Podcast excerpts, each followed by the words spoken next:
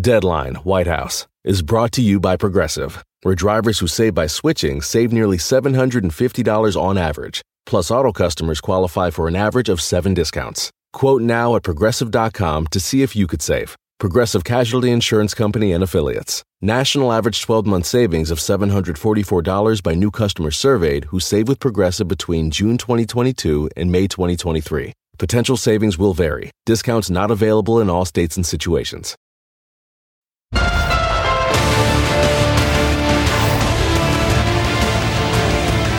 Everyone, it is 4 o'clock in New York. I'm Alicia Menendez in for Nicolle Wallace. For most of us, this stretch between Christmas and the New Year is a sleepy, slow, lazy period of time, but not if you're Jack Smith. You might have thought the special counsel would take a breather this holiday, especially since Judge Tanya Chutkan has pressed pause on the federal election interference case against Donald Trump till the question of presidential immunity is resolved. But no, Jack Smith has been working away Case in point, this morning, the special counsel unleashed a scathing new filing, putting the disgraced, twice impeached, four times indicted ex president on notice about his rhetoric and disinformation. The kind of rhetoric and disinformation we have heard over and over and over again. Whether it's when Trump is bloviating about witch hunts and election interference outside a civil fraud trial in New York, or in late night Christmas rage posts on Truth Social. Now, Donald Trump can say what he wants online, outside of court, but what he cannot do, Jack Smith argues, is make those dubious claims before a jury during his upcoming federal election interference trial. Quote, through public statements, filings, and argument in hearings before the court, the defense has attempted to inject into this case partisan political attacks and irrelevant and prejudicial issues that have no place in a jury trial. Although the court can recognize these efforts for what they are and disregard them, the jury, if subjected to them, may not. The court should not permit the defendant to turn the courtroom into a forum in which Trump propagates irrelevant disinformation and should reject his attempt to inject politics into this proceeding. Jack Smith then ticks off a highlight reel of Trump's favorite spurious arguments. Things like Trump's quote, complaints that the grand jury indictment and the court's trial date will interfere with his political activities. Or Trump's quote, false accusation that the indictment was directed by the current president as a form of election interference. Jack Smith also takes issue with some of Trump's favorite catchphrases like the Injustice Department or Biden indictment. All of it, Jack Smith says, would taint a jury pool Quote, in addition to being wrong, these allegations are irrelevant to the jury's determination of the defendant's guilt or innocence, would be prejudicial if presented to the jury, and must be excluded. Put another way, the Trump defense has, quote, repeatedly used rhetoric that may be acceptable on the campaign trail, but not on a trial. Make no mistake, this is Jack Smith arguing that words matter especially when those words are aimed at potential jurors who will be deciding the fate of disgraced ex president facing 91 counts across four criminal cases. And that is where we start this hour with co founder and executive director of Protect Democracy, Ian Bassin, plus former lead investigator for the January 6th Select Committee, Tim Heaphy. And here at the table, Democratic strategist and director of the Public Policy Program at Hunter College, Basil Smikle. Gentlemen, it is good to see you all. Tim, let's start with you. Jack Smith takes issue with what he calls Trump's habit of blaming other people for what happened on January 6th. I want to read just a little bit more for you from the filing. Quote, the defendant has signaled his intention to blame the events of January 6 on the Capitol Police, National Guard, and the district's mayor. Courts in this district have overwhelmingly rejected attempts by other January 6 defendants to shift the blame to law enforcement. And as a legal matter, the alleged shortcomings of law enforcement do not sanction the defendant's criminal conduct. A bank robber cannot defend himself by blaming the bank's security guard for failing to stop him. A fraud defendant cannot claim to the jury that his victim should have known better than to fall for his scheme. And the defendant cannot argue that law enforcement should have prevented the violence he caused and obstruction he intended. Whew. Tim, tr- Trump trying to shift blame for January 6th, something the January 6th committee itself grappled with. Your reaction to this filing?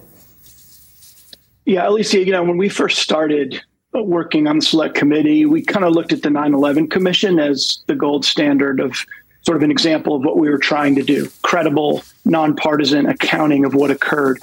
in respect with respect to 9-11 the commission found that there were failures of u.s intelligence that perhaps should have been more acutely aware of the threat posed by al-qaeda and osama bin laden but that did not absolve osama bin laden and his conspirators from flying planes into the world trade center very similarly here we found that sure there were failings of law enforcement to share information to operationalize the intelligence they had about the prospect of violence. None of that absolves the proximate cause of the attack on the Capitol, which was President Trump and his co conspirators.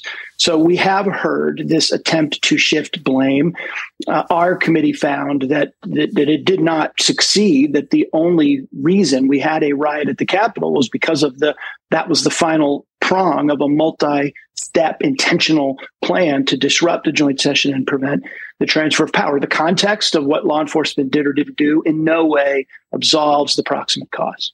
Here's the thing, Ian, big picture, it's not a surprise that Donald Trump's already responded to this latest filing from Jack Smith. I'm not going to read you what he wrote in its entirety. It does point out that Judge Tanya Chutkan has stayed the case, that there should be no litigation until questions of presidential immunity are resolved. I wonder then what it tells you, what it should tell us that Jack Smith is still working away, pushing ahead despite that. Well, there's something very mundane going on, and there's something more consequential going on. The mundane thing going on is that uh, special counsel Jack Smith has filed a very standard motion that is filed before criminal proceedings that seeks to make sure that the court excludes from proceedings in front of a jury those things that are not relevant to the ju- jury determining whether the facts alleged actually took place. Jack Smith has filed an indictment that citizens of the District of Columbia voted had probable cause to believe that Donald Trump engaged in certain acts conspiring to obstruct official proceedings and deprive people of the right to vote. And the question for the jury is simply whether Trump did the things alleged or not. And as any prosecutor does in any trial, Jack Smith is simply saying that all this other stuff that Trump is going off about on the campaign trail is not relevant to that question and would potentially distract the jury from the task before them. And that's the mundane standard thing. The more consequential thing that's going on is Jack Smith also understands that when defendants don't have the law on their side and don't have the facts on their side, the only strategy left to them is to actually put the entire system on trial. Mm. There is a very frightening precedent for that, which happens to have happened 100 years almost to the day before this trial is scheduled to begin. On February 26, 1923, the beer hall putsch trial began in Bavaria, where Adolf Hitler, who launched a putsch against the government, was put on trial and decided to turn the proceedings around and put the entire German government on trial. A hundred years later, Jack Smith knows that's exactly what Donald Trump plans to do, and it's not what's supposed to happen in a court of law. Right. And, and Basil, when we talk about the undermining of institutions, that is part of what is at risk here. Yes, that's exactly right. You know, the, the, what's interesting is that on Christmas, in this Christmas season, he rains fire and brimstone uh, down mm-hmm. on his um, on on his alleged opponents, and you know, unfortunately, no matter what Jack Smith can do here, this is the move that Donald Trump has. It's almost, it's really his only move. So he's going to continue to do this. Um, our, our institutions are not safe in from this, and in fact, we do need to figure out ways to be more protective of them. Mm-hmm. And if there's any concern as to whether or not we are at all desensitized by his rhetoric, um, only look at Ruby Freeman and Shaye Moss, uh, who can't even who can't even live in their own name right now because of all that has come uh, come for them. Being able to engage in this kind of rhetoric is coin of the realm for Donald Trump. It's the legal tender that he uses to run for office and for his supporters to buy into his candidacy. So it will not go away.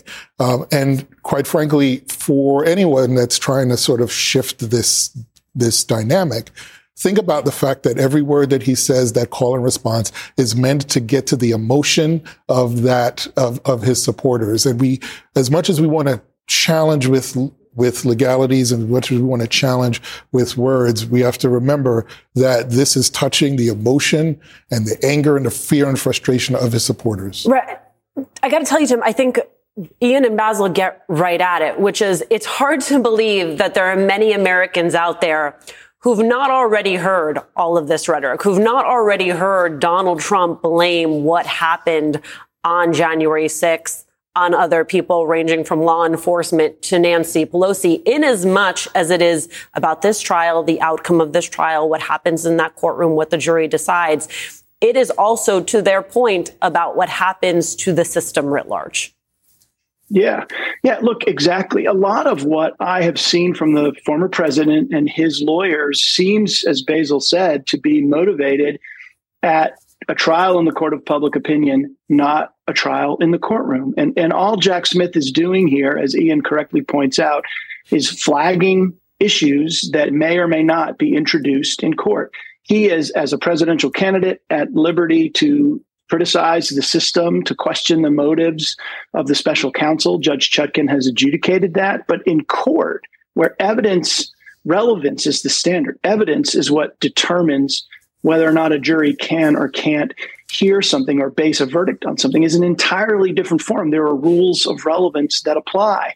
And the problem with a lot of what the president is saying is A, it's factually false, it lacks foundation. And secondly, it's just not relevant to the core issue in the case. Did the former president specifically intend to disrupt, interfere with, impede, or disrupt an official proceeding. So it fails on both prongs, the factual prong and the legal prong. And Jack Smith is just pointing out hey, this is not a political campaign. This is the courtroom, and evidence matters. I mean, Ian, factually false is pretty evergreen way of describing most of what Donald Trump says he and his legal team. Also, big fans to that end of trying to use the First Amendment to justify his rhetoric, to cloak himself in it, to claim that he is the one that is being attacked and with him all Americans. Is that argument going to work here? Well, first off, one of the things that Jack Smith said in his filing today is that the First Amendment question, which is a legitimate question that any defendant can raise, is a legal question for the court. And the former president can raise that and indeed has. And that's for the court to determine, the judge to determine, not the jury. So he'll have an opportunity to make that argument and see how far it gets. But I think what Donald Trump gets here is that he doesn't fare well in courts where evidence matters and facts matters and rules matter. He's someone who fundamentally doesn't believe in the rules. And when he takes all of his giant hand waving arguments into a courtroom, historically, they have tended to lose over and over and over again, 60 some odd times in the aftermath of 2020. His allies, Rudy Giuliani, Kari Lake, they are struggling to, to evince facts in courtrooms. And what Donald Trump understands is if he's going to win in court, he's going to have to do it in a way beyond simply law and facts. And that's with this sort of stirring up of political rhetoric and mobs of people to intimidate the system. And that's precisely what our system is designed mm. rightfully to prevent. Tim, there's an element of this filing that I just want to have you talk us through. And that, that's that one of the things that Smith specifically cites is the question of Trump's state of mind. Trump's state of mind, very much at the heart of the January 6th investigation. Uh, this point from today's filing, quote, the defendant's state of mind during the charged conspiracies will be a key issue at trial. Both parties will introduce circumstantial evidence of the defendant's state of mind, and the defendant, defendant may choose to testify himself. But the defendant should be precluded from eliciting speculative testimony from any witnesses other than himself about the defendant's state of mind or beliefs about the election or his claims of election fraud. Help us understand what Jack Smith is driving at here. Yep. So the statute that issue in the indictment, 1512C, requires the government to prove beyond a reasonable doubt that the defendant corruptly intended to interfere with an official proceeding. Corruptly is interpreted to mean he specifically intended that the official proceeding be uh, disrupted. So what Jack Smith is saying that w- he is going to present circumstantial evidence of the president's state of mind, which he believes will have proof beyond a reasonable doubt that the president absolutely intended for the joint session to be interrupted and the election not to be certified. And he anticipates that the president himself may testify and say, "No, I had no idea that." Uh, that these folks were going to storm the Capitol and that the election uh, or that the special proceeding was going to be obstructed. What he's trying to prevent is, again, very standard prosecutorial practice, and that is eliciting opinion. It would be a, a mistake for a witness to say, I think he believed this, or I don't believe that he intended that, right? Those kinds of opinions are just not admissible. Someone's speculative opinion about the president's state of mind. What is admissible is what the president said, what the president did, circumstantial evidence that bears upon his state of mind. And of course, the defendant himself has the opportunity to talk directly about what he intended or did not intend. So, a lot of what we're seeing in this pleading is really standard fare. The special counsel trying to limit the evidence that is admissible to that which is relevant and not stuff that is meant to inflame, distract, or otherwise get in the way of the jury's uh, determination of intent. So, Basil, hanging over all of this, of course, the question of presidential immunity. There was a development there which had a group of former officials for Republican presidents urging the appeals court to reject Trump's request for presidential immunity, arguing that, quote, nothing in our Constitution or any case supports former President Trump's dangerous argument for criminal immunity. They add that siding with Trump would, quote, encourage future presidents to commit crimes and stage coups to remain in power. There are a lot of moving parts in this. It just, this part seems the most relevant the most dangerous? It, it, it, certainly does. And the fact that you have those individuals coming out and making that statement is very important. Mm-hmm. Um, his his being Trump supporters are not going to care. He'll see them sure. as relics of the past. What is interesting to me about that question is what do the current leaders of the House and Senate and the current leaders of the Republican Party think? Because the individuals that signed that letter are, to me, standard bearers of Republican politics. If you want a future in this party, in this country, somebody should say, you know what? Let's listen to this body of information and this history and this context. Let's move it present, move it forward and say we need to start to think deeply and seriously about what the future of the party should look like. And that should start with Donald Trump.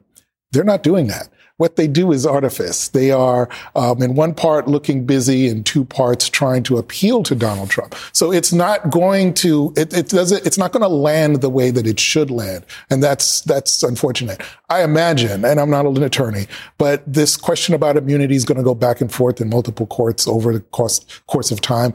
The main issue for Donald Trump is how much can I delay? How long can he delay the process, delay the proceedings so that more of that angry rhetoric that we've been talking about starts to filter among voters and in, in some way sort of bolster the case he's trying to make politically? Ian, I want to go back to, this point that you made at the beginning, this sort of historical analog between Hitler and the trial that we are seeing now. Of course, we've spent a lot of time rightfully talking about the ways in which some of Trump's rhetoric mirrors that of Adolf Hitler, very purposefully using xenophobia, racism as an aperture um, for authoritarianism, for extremism. When you layer in the element that you bring to us, right? This idea of turning the question on the system itself, of putting the system itself on trial, and you zoom out, it's bigger than any one piece that we are seeing from that playbook. It is the totality of it. It is. And fundamentally, it is the way in which Donald Trump differs in kind, not degree, from every prior president in this country from either party, and frankly, from almost every other elected official of either party in this country. Because the truth is, almost every elected Democrat and Republican in this country, at least prior to the arrival of Donald Trump, believed fundamentally in the American Constitution, in the idea of checks and balances, in the idea of a separation of powers, in the idea that rules mattered and that process and due process matter. And what's different about Donald Trump is he fundamentally does not believe in any of that. And so what you're seeing here is ultimately the clash between an American system of constitutional government with rules and procedures and institutions and a leader who simply doesn't believe in any of it and is trying to overwhelm and overrule it all with brute force. Basil Smikle, as always, thank you for being at the table with me, spending some time with us, getting us started. Ian, you are sticking around. Tim's going to be back a little later in the hour because when we come back, what words come to mind when you think of Trump 2024? Is it dictatorship, revenge, corruption maybe? Well, if you answered yes to any of those, turns out Donald Trump, he agrees with you. Trump appears to embrace the dictator label. That story is next. Plus, with a critical new piece of evidence involving the ex president himself and a key witness who has now flipped, the investigation into Team Trump's efforts to overturn election results in Michigan is heating up. Going to have the latest. And later in the program, a court in Michigan says Donald Trump can stay on the primary ballot but the high stakes legal battle over whether Trump is eligible to run for office, it is far from over. All those stories and more when Deadline White House continues after this. Do not go anywhere. Caesars Sportsbook is the only sportsbook app with Caesars rewards. That means win or lose, every bet brings you closer to the types of perks only Caesars can offer, like hotel stays at over 50 iconic destinations, bonus bets, daily profit boosts, tickets to the game, dining, and so much more. Whether you're a new or existing customer, Caesars Sportsbook is always rewarding. Must be 21. Gambling problem? Call 1 800 Gambler. Caesars Sportsbook. Don't just spectate, participate. Then I have an Article 2 where I have the right to do whatever I want as president, but I don't even talk about that. When somebody's the president of the United States, the authority is total. And that's the way it's got to be. Total. Your authority is total. It's total. It's total. In 2016, I declared, I am your voice. Today, I add, I am your warrior. I am your justice. And for those who have been wronged and betrayed, I am your retribution. I am your retribution. Under no circumstances, you are promising America tonight you would never abuse power as retribution against anybody. Except for day one. Except Look, what? he's going crazy. Except for day one. Listen, there are only so many ways he can make it more obvious at this point. Maybe one of those banners towed by a plane at the beach or getting hit over the head with a full page ad in the Sunday paper that just reads, I want to be an American dictator. Or this. It started with a poll conducted by the firm JL Partners, released by the Daily Mail just yesterday, asking 1,000 likely voters for a single word to summarize President Biden's and Trump's plans for another term. Then they turned the results into a word cloud, where more frequent answers appear larger. So it was telling, quite telling, when Donald Trump posted his results on social media without comment or context. Because the primary words right there at the center in crimson revenge, power, dictatorship.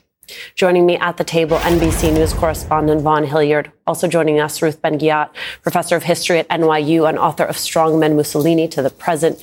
Ian is also back. I mean, Vaughn, the likelihood that he posted that word cloud from a sense of pride. I, I, don't have any other explanation, and nor does the campaign. I don't know if the staff has any idea themselves. The reality is, is that we all have to listen to Donald Trump, right? This is his own social media account. And, you know, you see the word revenge there, the biggest, boldest one. And to quote Taylor Swift, call it what you want to. His, the word that he often uses is retribution. But I have been traveling and covering Donald Trump for the last eight years. And I can tell you that this is more than Donald Trump. This is about the movement, the following behind him.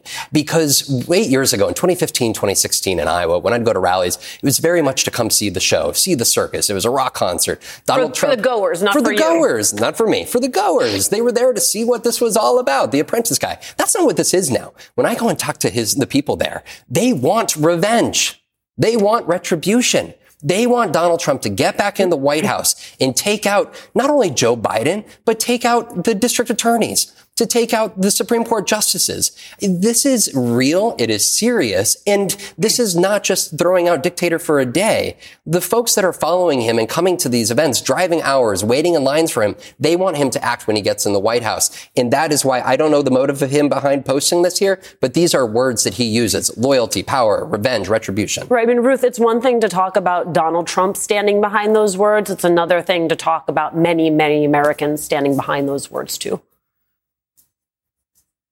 Yeah, well, you know, as Alicia, I've said for a long time that Trump is a superb propagandist. And what he's actually done is educate Americans to see this kind of strong leadership as positive. And so now, you know, it was Sean Hannity, uh, his propagandist, who asked him the question in the first place about, you know, are you going to be a dictator? And that allowed Trump to raise this dictator theme, and now it's become his thing. And you know, I would add that uh, many he, he, talks about rooting out the the radical left and communists, but many of the leaders who he's been pushing and peddling to Americans as the right kind of leader are communists, like Xi Jinping, who he's always talking about how great he is, or or the leader of North Korea. So it's it's the fantasy of having absolute power because at its base, most basic, authoritarianism is when the executive branch overwhelms and politicizes the other branches of government so that the leader is unrestrained. he can do whatever he wants. And this is, of course, Donald Trump's fantasy. I mean, Ian, if I just to borrow from what Ruth has said, if he is a propagandist and he has sold Americans on this vision of governance that involves absolute power and control, how do, how does one then become an evangelist for democracy? How do you help people understand that that vision of absolute power for Donald Trump ostensibly means less rights for you and all other Americans. I mean, I, I, know we sit here a lot and we talk about the dangers of authoritarianism. We talk about the dangers of Donald Trump. I am not convinced that we have done a good enough job enunciating what it means to live in an America that is no longer a democracy. Well, I think we have to acknowledge that there's something driving this support for him. And part of it is that democracy is an imperfect form of government. It can be slow, it can be frustrating. Certainly in recent years, it hasn't worked nearly as well as it needs to or should. But the thing that I think people don't realize and that we in America are so privileged and lucky for the most part for most Americans not to have experienced is that when you throw out democracy, as many people around the world have done over history, and elect someone who says, I alone can fix it, empower that person, says, just give me all the power and I'll cut through the morass and I'll start delivering the things that you want.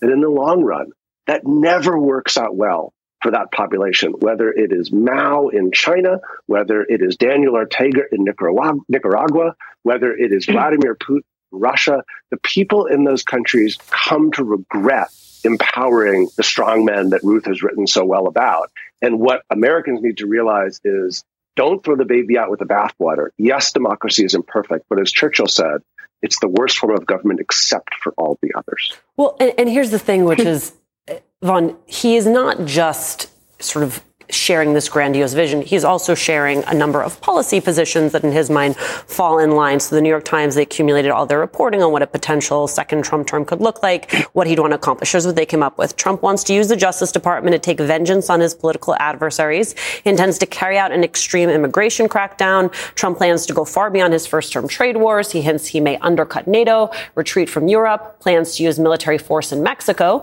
He wants to use U.S. troops on domestic soil. He and his allies want greater control control over the federal bureaucracy, and his allies want fewer restraints on him. When you were in Iowa, when you were in New Hampshire, are people talking to you about about those policy positions, or are they talking to you about the vision of Donald Trump? No, they are talking about the policy positions. And I think Ruth has articulated this so well in the past and in her writings is that folks here, they do understand the policy debates that are going on. But Congress isn't working, right? This was the least effective Congress based on the number of bills that have passed. And when you have somebody here who commits to them that he's going to come in and get the job done, that sounds pretty appealing. Come build the wall, forget Congress this go around. We're going to make it happen ourselves right? Go and take care of the immigration crisis. We're going to take care of it ourselves. And I think it's important to understand that's why there's also consolidation within the Republican Party. Because look, just in the last couple of hours, he went on the attack against Nikki Haley, calling her bird brain in a social media post, a global RINO and not a smart one. I got to see that up close and personal.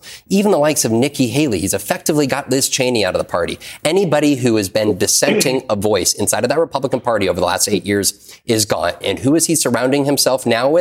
And potentially as part of a 2025 administration, it is those loyalists like Steve Bannon, like Stephen Miller, uh, uh along with some of our colleagues here at NBC News just in the last couple of days, we put out a report about those who he is surrounding himself with and is those far right individuals who have his ear this go around and they are actively uh, envisioning what an administration in order to enact those types of policies would look like were he to win in November. Ruth, I have long made the point to, to pick up on something that Vaughn said about the fact that this has been an ineffective Congress. It's an ineffective Congress led by Republicans, right? They spent a whole lot of time taking a bunch of votes about who was going to be the Speaker of the House. They could end up with two different Speakers of the House, a whole lot less votes about actual issues that matter to Americans.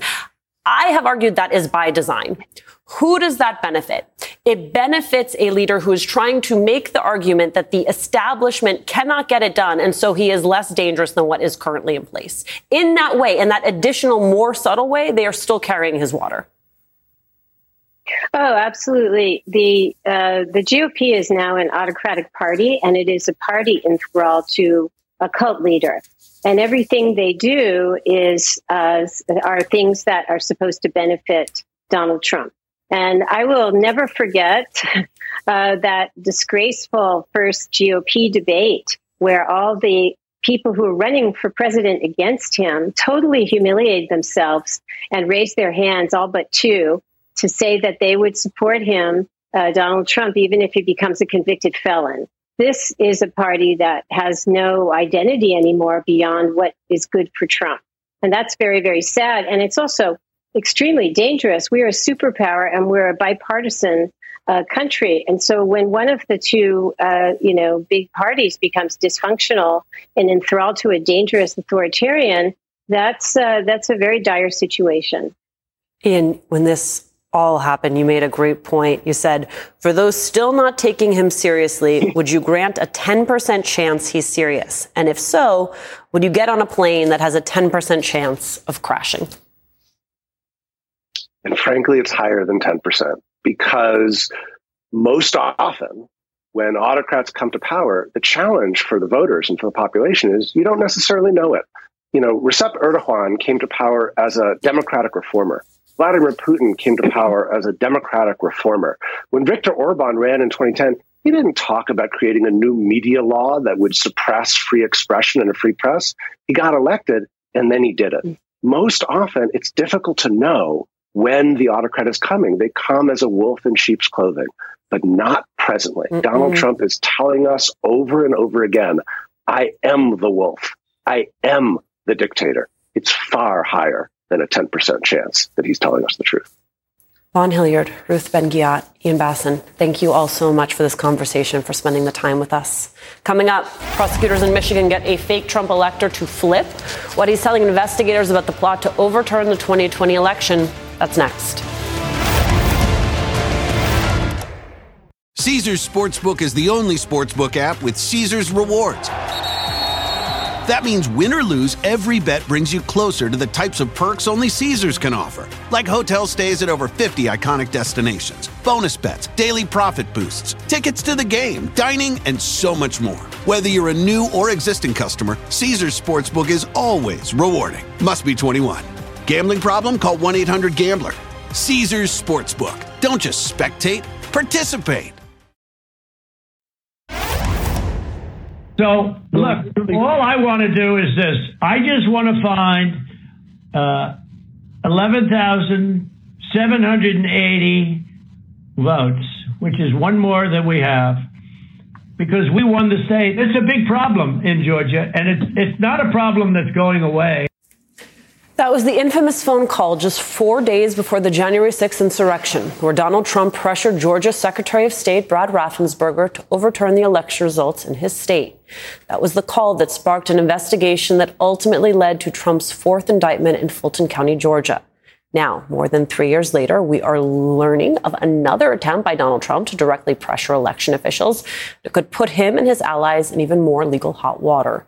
The Detroit News obtained a recording of a phone call that then President Trump and RNC Chair Ronna McDaniel made to two members of a county election board in Michigan asking them to resist certifying election results. Quote, We've got to fight for our country, Trump told the two members of the Wayne County Board of Canvassers, Monica Palmer and William Hartman, shortly after the board had met about certifying the results. We can't let these people take our country away from us. McDaniel said at another point on the call, if you can go home tonight, do not sign it. We will get you attorneys. To which Trump added, We'll take care of that. NBC News has not been able to independently verify the recordings, but NBC News reached out to a spokesperson for the former president and to the RNC, and they did not dispute the contents of the recordings. The recovery of the discovery of this call could not have come at a worse time for Team Trump. The New York Times reporting that one of these so-called fake electors, the 16 people who were a key part of Trump's efforts to overturn the election in Michigan, is expressing regret over his participation in his interviews with prosecutors working for Michigan Attorney General Dana Nessel, saying, quote, I felt that I had been walked into a situation that I shouldn't have ever been involved in. I am very upset. I don't show it, but I am. The elector James Renner told investigators, adding that to say he felt betrayed is an understatement. That's all I can say. Joining us now, former U.S. Attorney and co-host of the hashtag Sisters-in-Law podcast, Joyce Vance, Tim Heaphy is also back with us. Tim, your first reaction reading about that phone call between Trump, RNC Chair McDaniel, and the Michigan officials? Yeah, we uh, heard about it during our investigation. We spoke to Monica Palmer, who I believe is one of the board of canvassers officials. Uh, she told us that she did receive a phone call from the president of the United States before she was voting on certification of the election. She did vote to certify the election. And then she subsequently tried to withdraw that, although it had no force of law. It's really important in the discussion of anything that happens in Michigan, Alicia, mm-hmm. to remember that there were two lawsuits brought, one federal and one state in Michigan, in which judges found absolutely no evidence of any systemic fraud. Never to this day has there been any evidence of voter fraud in Michigan sufficient to undermine confidence in the outcome. A Republican state legislator, Ed McBroom in Michigan, did a very, very thorough audit with using the resources of the state legislature and found, again, verification of President Biden's victory in Michigan. So there has never been any factual foundation to question the results of the Michigan election, which is President Biden won. President Biden then received the certified, officially certified electors for the state of Michigan. Nonetheless, the president's campaign, aided by the Republican National Committee, created these fake elector certificates that were sent to Washington purporting to be official when they were not. And that has led to the criminal charges by the Attorney General of Michigan. This is a pattern we've seen repeated yeah. in contested state after contested state. No evidence of fraud, nonetheless, generation of the fake elector certificates, which is criminal. Joyce, I, I want to get your take on the timing of the events around the election certification in Michigan. November 17th, Trump and McDaniel call Wayne County officials Monica Palmer and William Hartman. That's what we were just talking about. Later that evening, Wayne County certifies the election results. November 18th, Palmer and Hartman say they regret their vote to certify the election and file affidavits to undo that vote. Then you go to November 20th, Michigan GOP leaders are summoned by Trump to the White House. November 23rd, state election board certifies Michigan election results. This sequence of events, help us put it in perspective. Just how damning is it legally, in your opinion, Joyce? Well, it's incredibly damaging for Trump and for those around him. You know, to Tim's point, this is now a pattern of conduct. It's not just Georgia, which was bad enough. Now we see the same thing up in Michigan. And here's the difference, Alicia. In Georgia, Trump gets shut down by Republican politicians. They push back. They say there was no fraud. They decline to be threatened or cajoled by Trump into engaging in his conspiracy. But in Michigan, something different happens. And we see these uh, county canvassers after they participate in this phone call doing precisely what was asked of them. Now, Tim hails from the Commonwealth of Virginia, so he's as familiar as I am with the Supreme Court case involving his governor, said that it's bribery to offer something of value to an official in exchange for withholding an official act. And that's exactly what happens here. Trump and Ronna McDaniel Romney, they say, look, if you would uh, go ahead and withhold your certification vote, we will obtain lawyers for you, something of value. And that's precisely what the Michigan canvassers try to do after that call. Tim, just to zoom out for a minute and talk about timeline, which it feels is one of the core pressures that we're up against with all of these stories. The New York Times reporting this about AG Nessel's fake elector investigation. Michigan Attorney General Dana Nessel's ongoing investigation means the legal aftermath of the last presidential election in Michigan will not be over before voting begins in the next one. Pretrial hearings in the elector's case are scheduled to last into February. The state's presidential primary takes place on February 27th. And we are just now learning about this Wayne County phone call. Talk to us about the danger of having a potential second Trump presidency, a certain second Trump candidacy, before the crimes of the first are fully investigated. Yeah, look, Alicia, it shows again that a lot of law enforcement was slow to focus on these very real alleged crimes. I really don't think it was until the select committee started to present findings that the Department of Justice, state officials realized hey, wait a minute, this isn't just about a lot of angry rioters assaulting police officers at the Capitol. That is part of a broader scheme, which includes these fake electors, which includes the pressure on state officials. Right? It, easy for us in hindsight to say they should have been focused on that on January the 7th of 2021 instead of waiting until the congressional process a couple of years later ran its course. But the problem is that a lot of these investigative bodies did not really devote the resources required to develop these facts and bring these cases until well into President Biden's term, closer closer to the election, which means, unfortunately, uh, the calendars do intersect. The legal process will run contemporaneous with uh, with people voting in Michigan and, and otherwise. Tim Heaphy, as always, thank you so much for spending some time with us. Joyce, you're going to be back in the next hour. After the break, growing fears of a wider war in the Middle East after strikes by Iranian backed forces against U.S. service members in the Middle East led to another round of airstrikes by the United States. Stay with us.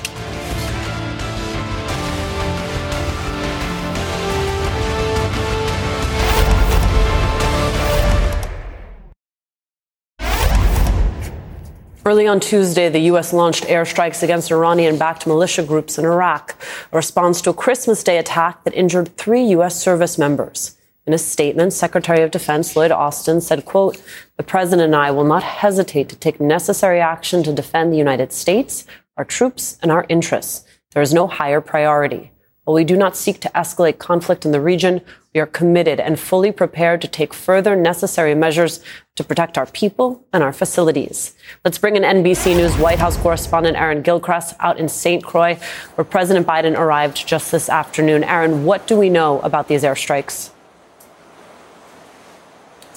The president ordered these airstrikes after almost a full day, uh, a, uh, 12 hours of, uh, of, briefings and updates about exactly what happened in Iraq at that air base where American service members are working and have been for a while. The president received uh, a series of options from his National Security Council. Uh, after that attack, and then ordered three strikes to happen inside Iraq on these uh, militia groups uh, facilities, Iran backed militia group facilities. Uh, as we understand it, those orders were carried out about 45 minutes after the president gave the order on Christmas Day, an unusual time to call a national security meeting, but the president did that from Camp David. Uh, his uh, Secretary of Defense and the chairman of the Joint Chiefs were able to come up with a series of options, and then those strikes were executed on those facilities. The Iraqis have said uh, that there was a, a serviceman, a, a security serviceman for Iraq who was killed in that attack. Uh, but the U.S. has said that this was something that was necessary and proportionate given all the attacks that we've been seeing in Iraq and in Syria in particular since the Hamas strike on Israel on October 7th, Alicia. Well, to that point, Aaron, there have been at least 106 attacks on U.S. forces since October 17th. Your sense, how concerned is the administration about a wider conflict? What are they doing? What are they saying they are doing to prevent it? A wider conflict has been a real concern for the administration since the Hamas attack in Israel. We know that the U.S. government positioned two aircraft carrier strike groups in the Mediterranean Sea, a show of force, thousands of troops in each of these strike groups, a show of force to other uh, organizations, other countries in that region to say that they didn't want didn't want them to get involved with what with what's happening in Gaza and happening in Israel. Still, though, as you noted, we've seen these attacks in Syria, we've seen the attacks in Iraq, we've seen Hezbollah act out of Lebanon, and then of course we've seen several uh, incidents in the Red Sea to the south of Israel. Uh, where the U.S. Uh, Navy has had to take action to shoot down drones. Uh, just yesterday, the Navy shot down, uh, I think it was 12 drones, and there were several missiles that were launched from Houthi controlled areas of Yemen. And so there is this sense by some who are watching that there has been an expansion of what's been happening in that region, but the U.S. government's posture and position hasn't changed in that it will respond to these incidents as they happen. We, uh, we haven't yet seen uh, a real uh, movement within the administration to have something more proactive happen to shut down some of these attacks before they can happen, but the U.S. has said that it will act in a way that it believes is necessary at any moment in time when there is an assault on American interests in the region. NBC's Aaron Gilchrist for us in St. Croix, where the president landed just this afternoon. Aaron, thank you. Quick break for us. We'll be right back. Caesars Sportsbook is the only sportsbook app with Caesars rewards. That means win or lose, every bet brings you closer to the types of perks only Caesars can offer, like hotel stays at over 50 iconic destinations, bonus bets, daily profit boosts, tickets to the game, dining, and so much more. Whether you're a new or existing customer, Caesars Sportsbook is always rewarding. Must be 21. Gambling problem? Call 1 800 Gambler. Caesars Sportsbook. Don't just spectate, participate. Just six days before it was set to take effect, an Idaho law that would have banned gender transition care for minors and threatens medical professionals with a felony conviction if they provide that type of care has been blocked. Two Idaho families, alongside the ACLU and other organizations, filed a lawsuit claiming the law violates the Constitution's 14th Amendment guarantee of equal protection. In the preliminary injunction, the judge said, quote, time and again, these cases illustrate that the 14th Amendment's primary role is to protect disfavored minorities and preserve our fundamental rights from legislative overreach. This, he said, is no less true for transgender children and their parents in the 21st century. The Idaho law is part of a wave of laws targeting transgender rights. This year alone, 20 states passed laws banning or restricting transition care for young people. Coming up in the next hour of Deadline White House, another ruling on whether Trump is barred from running for office because of his role in the January 6th insurrection, this time in Michigan. That story right after this quick break.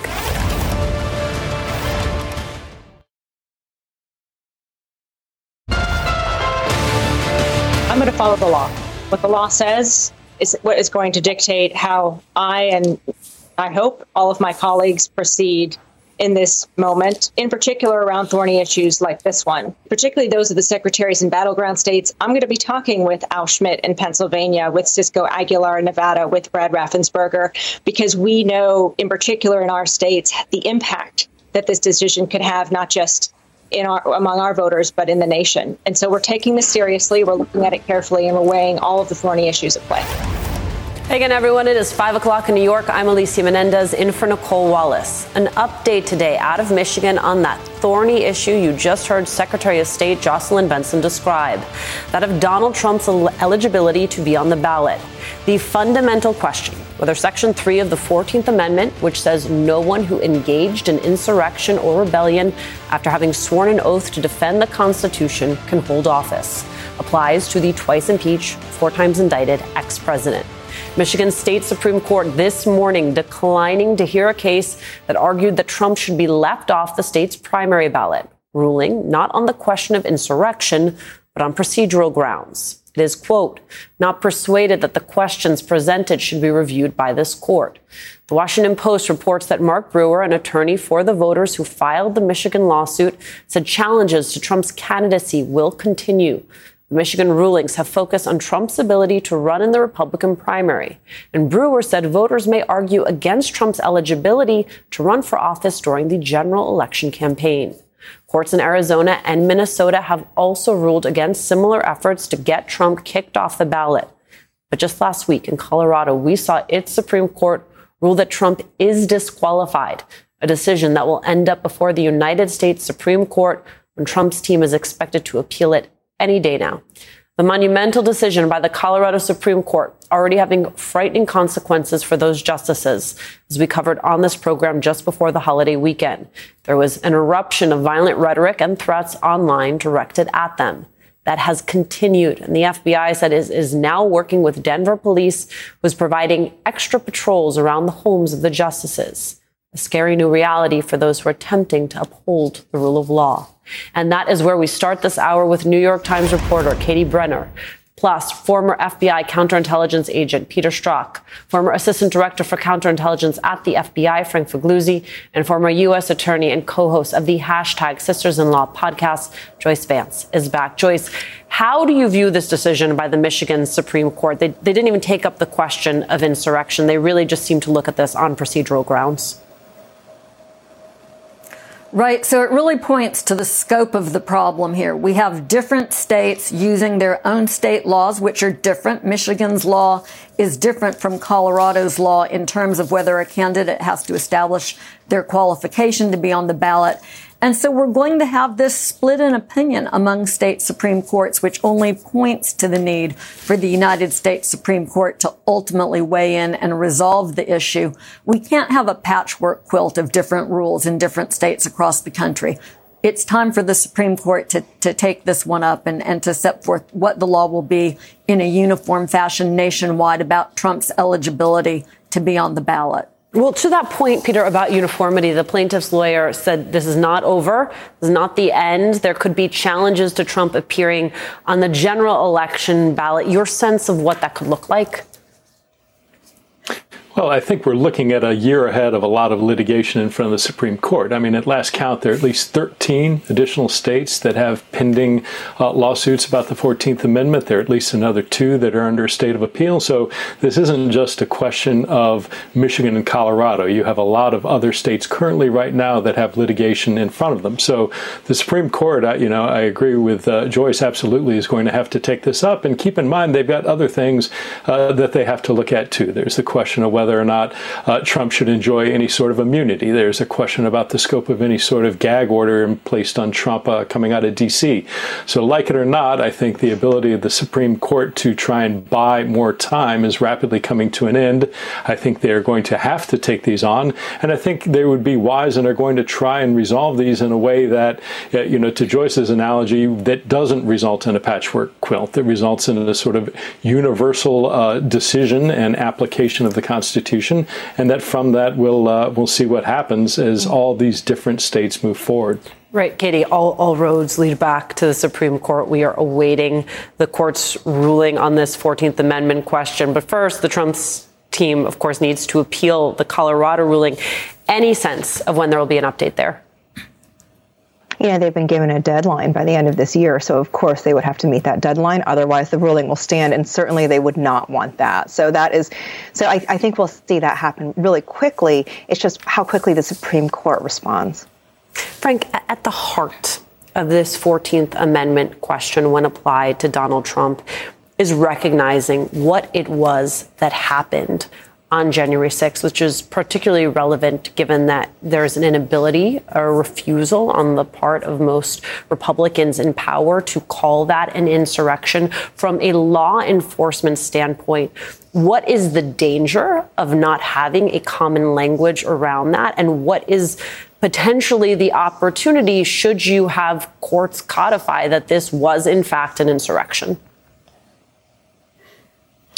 Yeah, we, we have anything but a common definition uh, and common language these days. And my concern continues, as, as Pete mentioned, this goes on and on 13, 14, 15 more states. And as Joyce mentioned, this could absolutely, in fact, Minnesota and Michigan have hinted, hey, we could revisit this if you like, uh, back when, when it's time for the general election, but, but not now. So this gap in time is time that Trump and his cohorts will use and are already using to continue to drive a wedge between the American people and the courts, the American people and the Constitution. And this notion that, hey, maybe we don't like the Constitution so much if it's going to go against my guy. So we're losing that battle of saying, no, we're all supposed to be for the Constitution. We may not like the court's decisions and interpretations, but we've got to abide by them. This time is being utilized by Trump to say, I'm against institutions. If it attacks me, it's bad. If it's against me, you shouldn't respect it either. And that's where we get into trouble. And I, and I think we saw an unprecedentedly quick response when the Colorado decision came out and the threats began from FBI Denver. You don't usually see the FBI come out and say, hey, we're aware of these state threats and we're working alongside our law enforcement partners. That's generally done very quietly, but instead the FBI has come out and said, no, no, no, we're, we're, work, we, we're aware. We're working on this. That tells us there's something much bigger here than a state level threat. Right. I mean, Joyce, because we understand with whom these threats originate. You look at the other states considering this question. Maine, today, Trump demanded the Secretary of State recuse herself. Talk to us about what's going on there. Right. So in Maine, the process is a little bit different, and the Secretary of State, Shenna Bellows, is hearing the arguments and will render an initial decision. I think that the uh, former president is sadly mistaken if she, he thinks that she'll back down in the face of his threats. Maine has a proud tradition of protecting voters' rights. It's one of the states with consistently the highest voter turnout in the country. And so this question of eligibility will get very serious consideration in Maine as it has done in other states. The problem is that these are serious questions with legal and political importance that should be made in the democratic tradition. And they shouldn't be made with actors, decision makers being pressured with the risk of violence emanating from the former president. I don't really know how more plainly to say mm-hmm. it than to say that the Republican Party has completely abdicated its responsibility to the rest of the country by permitting Trump to continue to make these threats that are threats of violence. He knows by now that when he speaks, it has the ability to impact people in his base. He knows that he's putting legislators and judges and prosecutors at risk when he makes these comments anyone who's in a position to condemn it and fails to is in essence condoning it. And that's simply where we are as 2023 comes to a close. Peter, it strikes me we've talked about Michigan. That's the big news we came in on. We've just talked about Maine. But I go back to the point that Joyce made earlier about the fact that there's going to have to be a unified understanding. This is not going to work if there is a patchwork of state solutions. She is thinking of that, uh, of course, legally. That is the role we ask her to play. For you, from a security perspective, right? From a sense of people being able to get on board and say, these are the rules, whether or not you like them. This is how we are proceeding as a nation. Both your biggest concerns and sort of the best path forward here if we are able to get to a unified understanding. Well, my biggest concern is that we have the presumptive Republican nominee for president who has and continues to engage in calls for violence from his supporters. And look, there's an interesting data point here. No, just shortly after the Michigan Supreme Court indicated they weren't going to take this up, Donald Trump took to Truth Social and lauded their decision, talked about how they were absolutely right. It would be very interesting. You know, Frank pointed out how the FBI in Colorado out of the Denver office is actively working the threats to the Colorado justices. Let's take a look at at the data coming out of Michigan. Are there any threats right now to those Michigan Supreme Court justices who decided not to hear the case? Because the fact of the matter is, this isn't an environment where everybody is prone to violence. The fact of the matter is, this is an environment where adherents and supporters of the former president are engaging in threats of violence, and there's a comparative absence of any sort of like behavior on the side. You don't see supporters of Joe Biden going out and threatening Michigan uh, Supreme Court justices. So my worry is that Donald Trump is not constraining any of his behavior. His words result in violent action. It isn't stopping. He is well aware of what's going on. And I think whatever we see coming out of the Supreme Court, there is going to, they can't unwrite the 14th Amendment. There is going to have to be some provision that if somebody engages in insurrection, that that does potentially disqualify them from the presidency in some way, in some manner of determining that. Trump is not going to like that. And so the question is, as we move down into 2024, we've got a slow boil right now, but that pot is just going to get hotter and hotter and hotter on the oven. I, want you to pick up, Frank, if you will, on Peter's point about the asymmetry that we have witnessed when it comes to political rhetoric, political violence in this country, and what that then means for law enforcement institutions as they attempt to track that violence and threats of violence as best they can. This does appear to be one sided, and the data does support that in terms of arrests, convictions, and, and, facts. And look, the facts, this is one of the problems in not having even a common language. We don't have a common truth. So the Colorado court reviewed just reams of data and evidence, and actually it gives us a glimpse into what Jack Smith has in front of him as well, and what we're likely to see in the D.C. election case. They all looked at all of that evidence and think about all the evidence they, they likely have in front of them. And what did they come up with?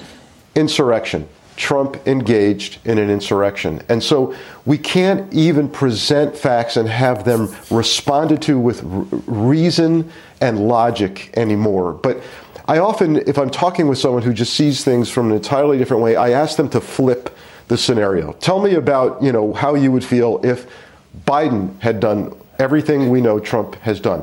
Well, you know, Biden's not qualified. Oh, oh, so you're making a decision about a, a president not being qualified. Isn't that what the Colorado Supreme Court is being permitted to do because we pay them to make those decisions. And then kind of their head explodes. But it's, a, it's an exercise I, I encourage everyone to engage in. Just ask them to flip the scenario on any particular debate you're having. Right. I mean, Katie, you think about this, none of this is in the rear view. Yes, we're talking about accountability for something that happened, but we're talking about an election that is on the horizon to add to the unprecedented nature of that. You have a candidate who is running for his party's nomination for president, and he's using the criminal charges. He's using the potential constitutional violations as reasons to vote for him. We've never seen that before.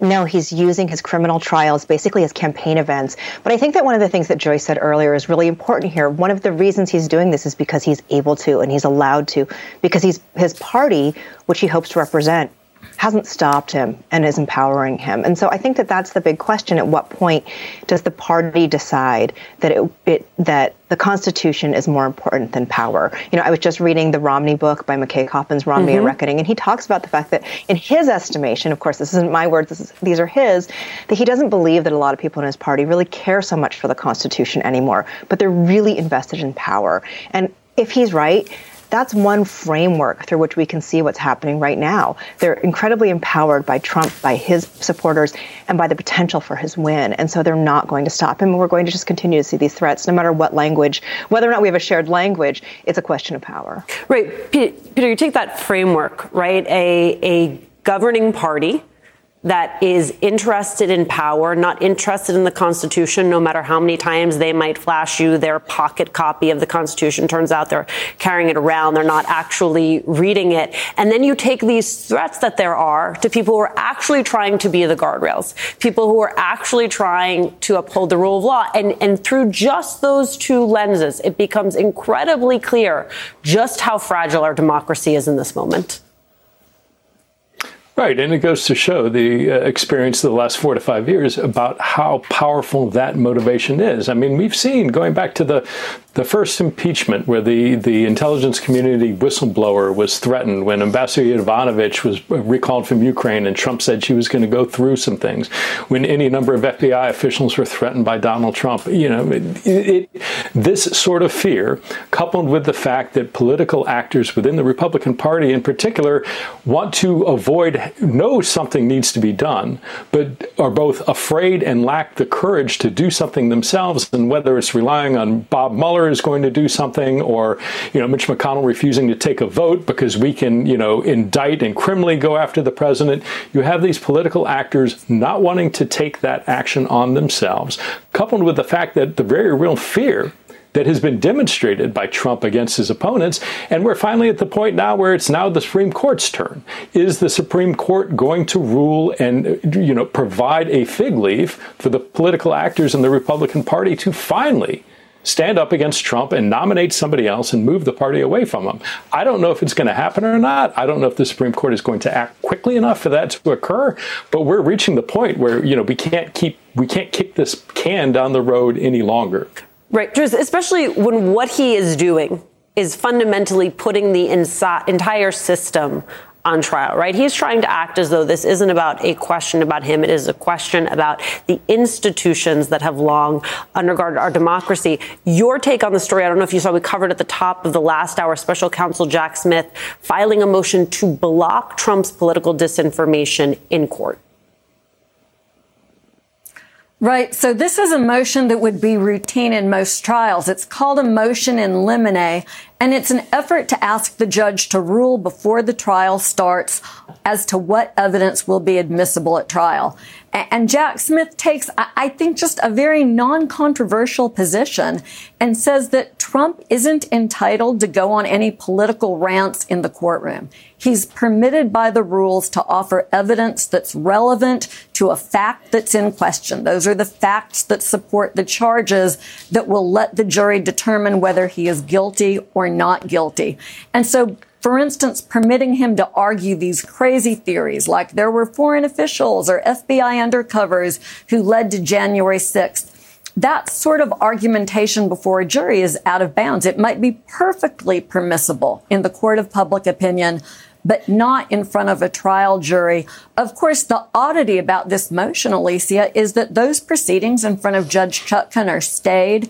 Jack Smith nonetheless went ahead and filed this motion, and we'll have to see if the judge will rule on it now or if she'll set it aside along with everything else in that case while we wait for the D.C. Court of Appeals and the Supreme Court to weigh in on the immunity motions that are on appeal.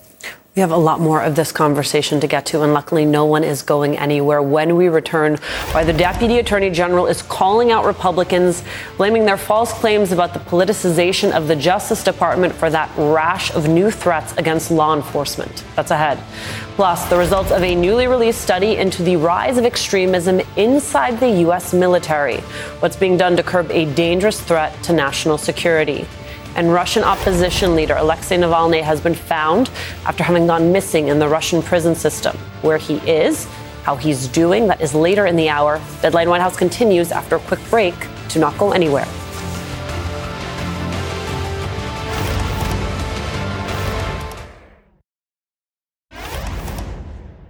Those claims bear no resemblance to the Justice Department that I know. The Justice Department that I know is filled with dedicated men and women, investigators, lawyers, prosecutors, analysts, professional staff who get up every day, Pierre. They get up every day without regard to who's in the White House or who's in Congress.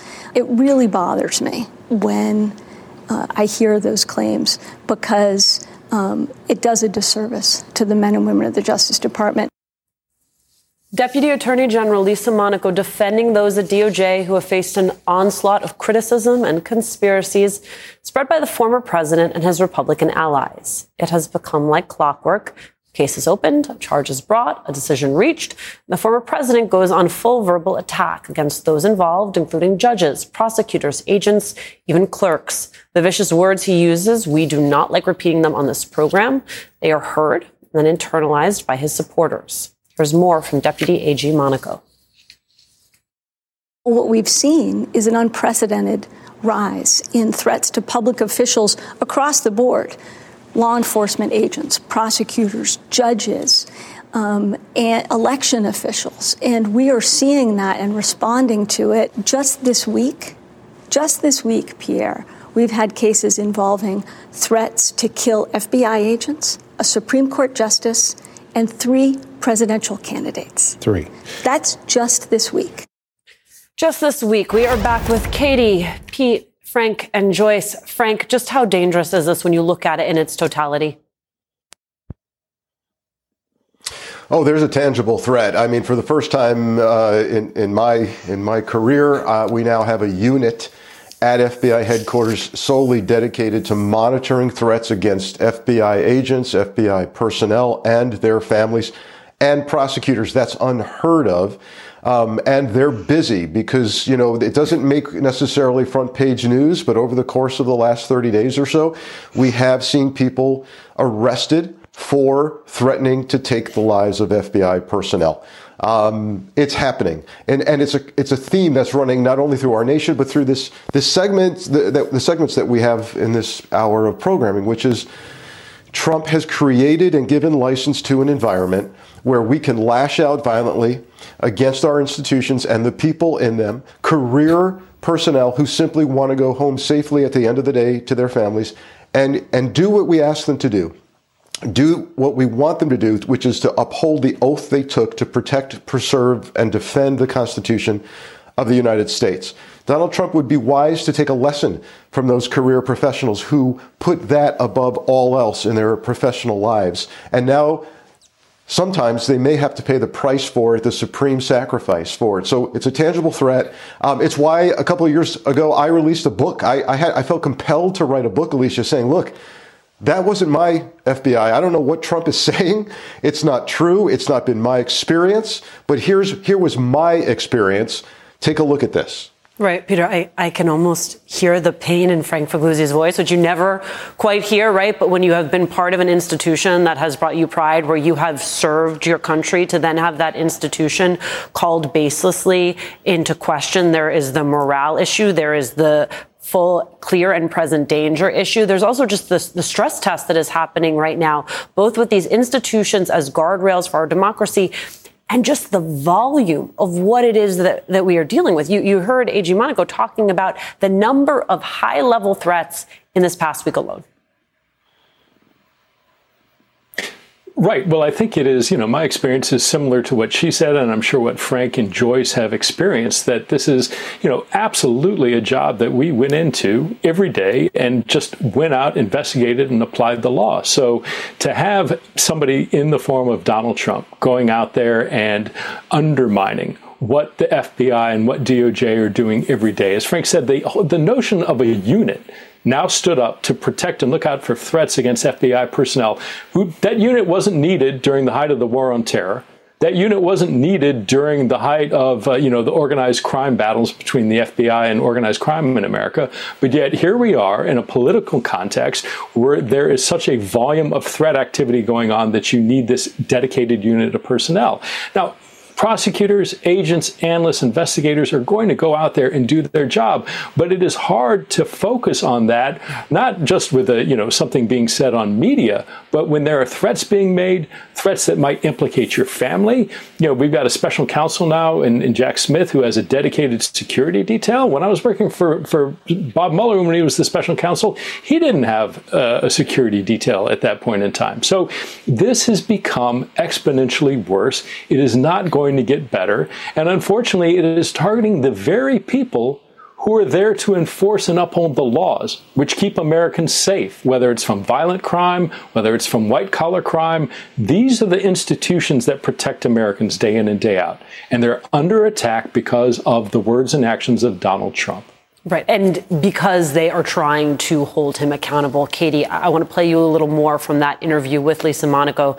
She was asked about the many special counsel investigations underway right now and their independence from the DOJ. Take a listen. These are um, matters of um, the utmost importance and significance. Cases of that level of significance um, are, it's exceptionally important that they are handled independently confidentially and free of any outside or inappropriate influence. And that's exactly why the Attorney General appointed special counsels in the first place. Just for the record, so the public can hear it from a top official at DOJ. Has President Biden ever raised the classified documents investigation, the probe of Hunter Biden with you, or, or the AG, tried to influence you? Has he ever done that in regard to President Trump? And the Attorney General has been exceptionally clear on this point. So, Katie, you can have that sort of critical exchange there at the end, right? Where it says, please make, the, make this plain, make this clear for me. Have these conversations ever transpired? Talk to us both about the moment this Justice Department finds itself in and the sort of importance of that, that last exchange at the end of that interview. Sure. I would say, first of all, the fact that Lisa Monaco is on television having this interview yeah is extraordinary. This is a department that does not want to talk about anything internal. These threats to FBI agents, to prosecutors, these have been a real these have been a reality basically ever since the raid on Mar-a-Lago. However, nobody has wanted to publicly speak about it because this department really believes that you follow the rules, you follow the law, and the facts, and that is all. You never speak publicly. So the fact that Lisa Monaco has been willing to do this interview, I think should really, we, I can't stress enough how that indicates to me at least that these issues have become really, really, really terrible, that she feels she needs to do this. Also, she's just simply trying to explain to the American people how the Justice Department conducts its business and why such important investigations need to be independent. But it also really underscores the quandary the department is in. One of the things that Trump has done is by by attacking these institutions is he's undermined for his supporters any credibility. He's oh, sorry, not undermined. He's he is he's undermined any credibility. So when someone like Lisa Monaco does go on television, they just don't believe her. Also, she's in a quandary because the special counsel has indicted Donald Trump not once, but twice. So when she says we're simply following the facts and the law, the facts and the law have led us to this place, his supporters see those indictments and they simply think this is just proof that the Justice Department is after Trump unfairly. And so, again, no matter what sort of work she does at this point to try to explain what's going on to the American people, there's a large swath of his supporters that have spent you know, basically since 2017, listening to his rhetoric, rhetoric about this department. So she is going up against years and years of anti FBI, anti Justice Department rhetoric. And it's not clear to me that there's anything the department can do at this point rhetorically. I mean, Joyce, that is an alarming proposition. It really is. You know, the deputy attorney general is someone who has served in a number of positions at DOJ. She was a line prosecutor. She ran the national security division. She had national security uh, uh, responsibilities in the White House during the Obama administration. And to see her feel the need, as Katie points out, to give an interview and to be willing to talk about threats to prosecutors and others is really alarming. It's a real red flag about the position Donald Trump has placed the country in. Yes, a big part of it has been his rhetoric that people have accepted um, that undercuts DOJ's integrity and the public's confidence in, in DOJ's integrity. But again, it goes back to our discussion earlier that Donald Trump is one voice. And if Donald Trump had said this, and if others in his party had said that's not the case, these are strong, solid democratic institutions that we can have confidence in, we would not be at the point that we're in today. So now we've got a deputy attorney general who's forced to reveal in the course of an interview that not one, but three presidential candidates were the subject of serious threats. That there are now so many FBI agents and their families who have been threatened that there's a whole unit at the Bureau that's committed to investigating those claims. This is a diversion of our resources from where they should be. And again, it lies at the feet of the former president. People in law enforcement are used to threats in the course of their work. What they're not used to is those threats from coming inside of the House. Right, and that is the critical point. Joyce Vance, Katie Benner, Peter Strzok, thank you all so much for starting us off this hour. Frank Figliuzzi, you are sticking with me because when we return, the growing specter of extremism within the United States military, the alarming results of a newly unveiled report. We're going to bring that to you after a very quick break. Stay with us.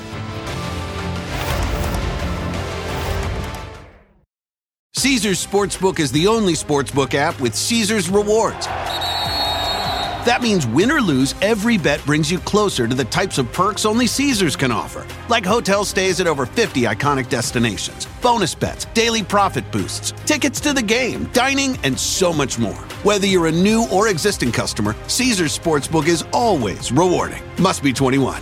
Gambling problem? Call 1 800 Gambler. Caesars Sportsbook. Don't just spectate, participate. New reporting reveals an alarming confirmation by an internal Pentagon study about extremism within the U.S. military.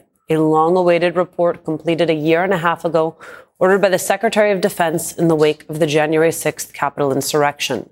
The study warns, according to USA Today, that extremism in the military is rare, but dangerous. And that quote, the participation in violent extremist activities or even of even a small number of individuals could present a risk to the military and to the country as a whole. While the findings, according to that reporting, appear to only reiterate the widely reported alarming extremism problem within the military, the study also importantly confirms the growing participation rates for former service members in extremist activities and underscores, it warns, the need for the U.S. military security clearance process to start accounting for the quote, threat of homegrown extremism.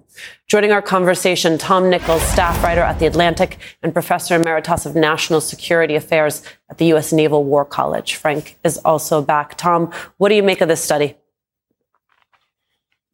I'm not surprised. Um, I was part of the, um, I was still a DoD employee back when um, we did the big stand down, as they call it, a big one day event about extremism, and really nothing came of it. It was um, a day of presentations that said, you know, it's bad to be an extremist and that we should all serve the Constitution.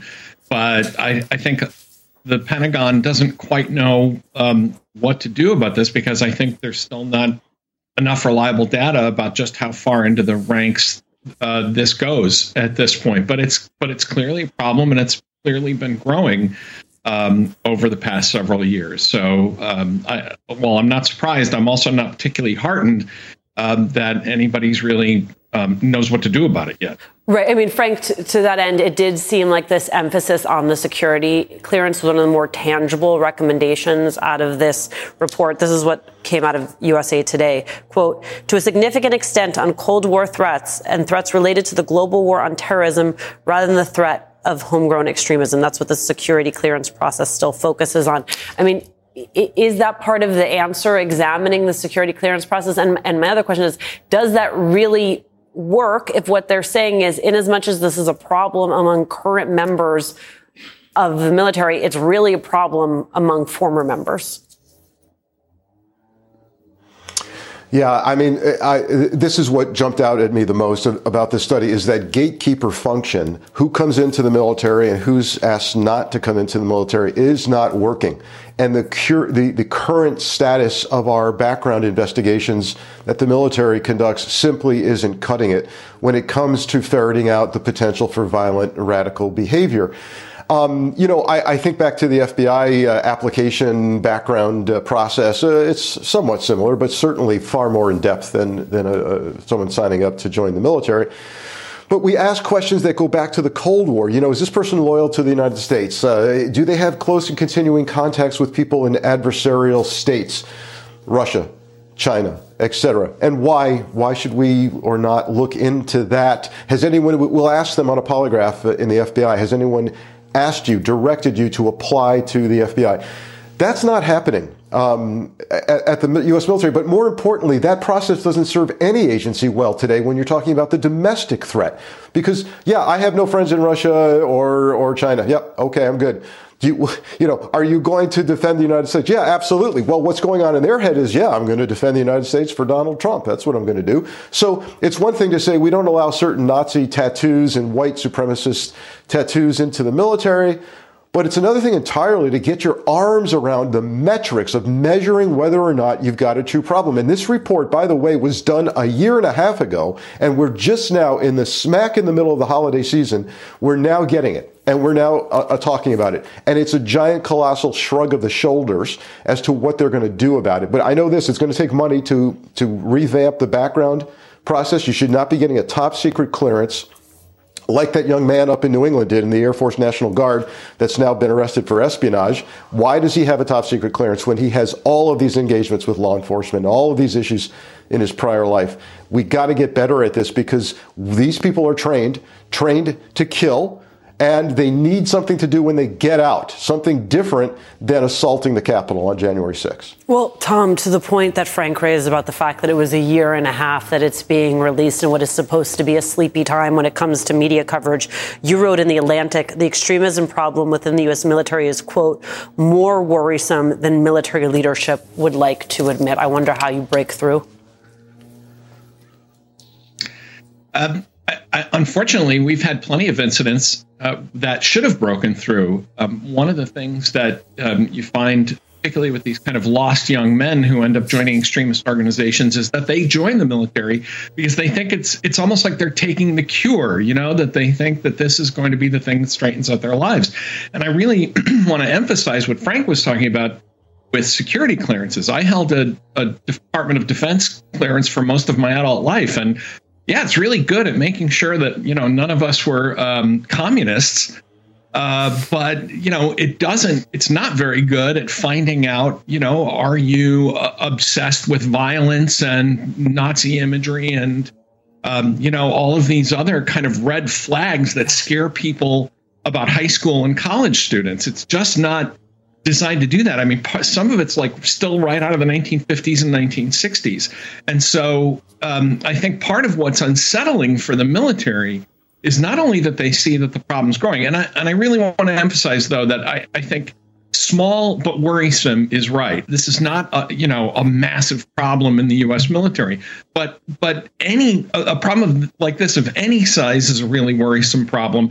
And I think part of what's worrying the military, part of what's worrying the Pentagon is they just don't know how many um, problems they really have because the whole personnel and security clearance clearance system wasn't designed to, to spot this. And so now they've got to try and do it. Um, but you know, a lot of time's gone by since January 6th, and I and I don't think that you know there's been a whole lot of motion on this. And again, you add on the entire layer of retired uh, officers who are participating. Tom Nichols, Frank Figliuzzi, as always, thank you so much for your time. When we return, after going missing in the Russian prison system, opposition leader Alexei Navalny, the main rival to Vladimir Putin, has been located. Where he is, how he's doing, after a quick break.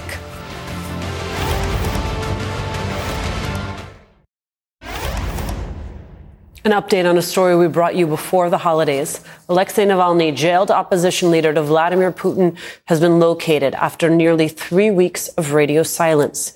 He was found in a penal colony north of the Arctic Circle, nicknamed Polar Wolf, and his lawyer was able to see him Monday. That's according to his spokeswoman, who warned that his prison will be much worse than the one he was held in before, in which she said was an attempt to make his life, quote, as unbearable as it possibly can be and to isolate him further. The region is notorious for long and severe winters, located near the Soviet era gulag camps where coal mines were known to be among the harshest.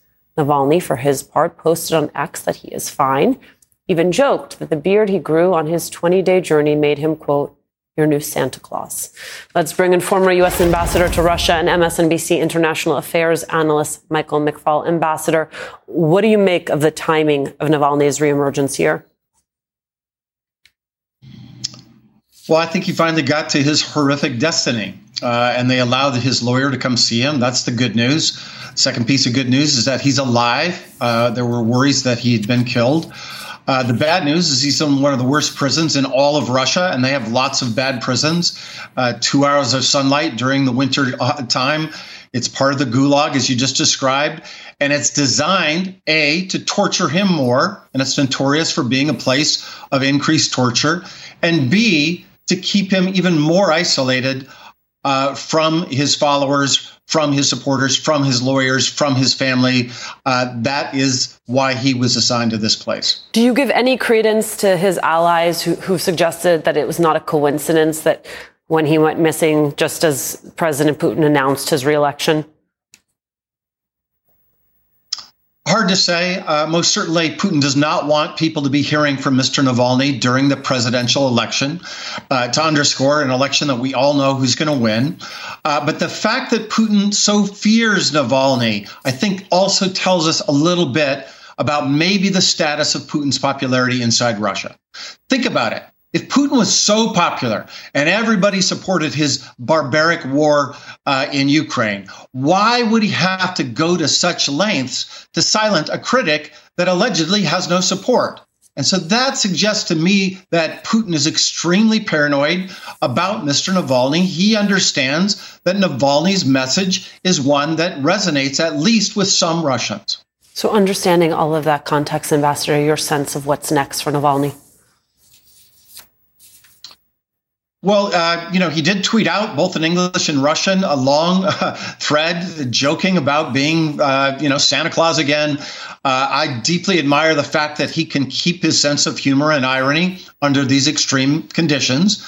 And that I think helps him to do the number one thing that he needs to do, which is to stay alive. And all his family, his supporters, his friends, that's what they're focused on now. He just needs to stay alive to keep fighting for another day. Ambassador, I want to ask you about other prisoners in Russian prisons, Ukrainian prisoners of war. A spokesperson for Ukraine's office on the treatment of POWs recently told Politico, quote, a person has not heard from a relative for more than a year, and here he calls and says that he is alive. Russians are ready to exchange him, but Ukraine does nothing.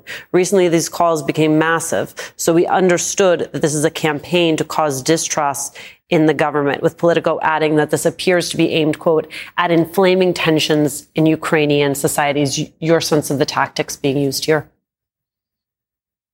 Well, first, thanks for mentioning that. Mm-hmm. Uh, because I, am glad to see the out, the outpour of concern about Alexei Navalny. But my Ukrainian colleagues were also saying, what about the outpour of concern about our POWs and our prison, not just prisoners of war, people that were kidnapped, children that were kidnapped, the defenders of Mariupol. We still don't know where they are. So they, they now need the same attention that Alexei Navalny got. And again, it's just part of the tactics of Putin's cruelty, his evilness, that he does these kinds of things. I, I frankly think he takes pleasure in this kind of cruelty. Uh, he likes it. He likes to put it up and he likes to show to his people inside Russia and the rest of the world that he's capable of doing it and nobody can stop him. Ambassador Michael McFaul, as always, thank you for your time and thank you for your expertise. Quick break for us. We'll be right back.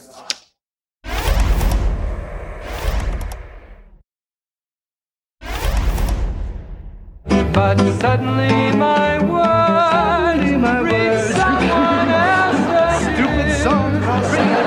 I'll sing it anyway. What did you say? Stupid song, but I'll sing it. I don't want you angry. I just want you to know that it's a stupid, dumb song. Talk about an all time duo in the history of American comedy. Well, we're very sorry to report this afternoon that Tom Smothers, one half of the award winning Smothers Brothers, died Tuesday from an aggressive form of cancer at the age of 86. That's according to his family. Beyond their brand of witty and genuinely charming sibling comedy, Tom and his brother Dick were trailblazers in mass media. CBS famously canceled their Comedy Hour program in 1969 for continually poking fun at the establishment and being honest about civil rights and the Vietnam War, a legacy for which his family should be very proud, especially these days. We'll be right back. Thank you for spending this Wednesday with us. We are, as always, so grateful. Caesars Sportsbook is the only sportsbook app with Caesars rewards. That means win or lose, every bet brings you closer to the types of perks only Caesars can offer, like hotel stays at over 50 iconic destinations, bonus bets, daily profit boosts, tickets to the game, dining, and so much more. Whether you're a new or existing customer, Caesars Sportsbook is always rewarding. Must be 21. Gambling problem? Call 1 800 Gambler. Caesars Sportsbook. Don't just spectate, participate.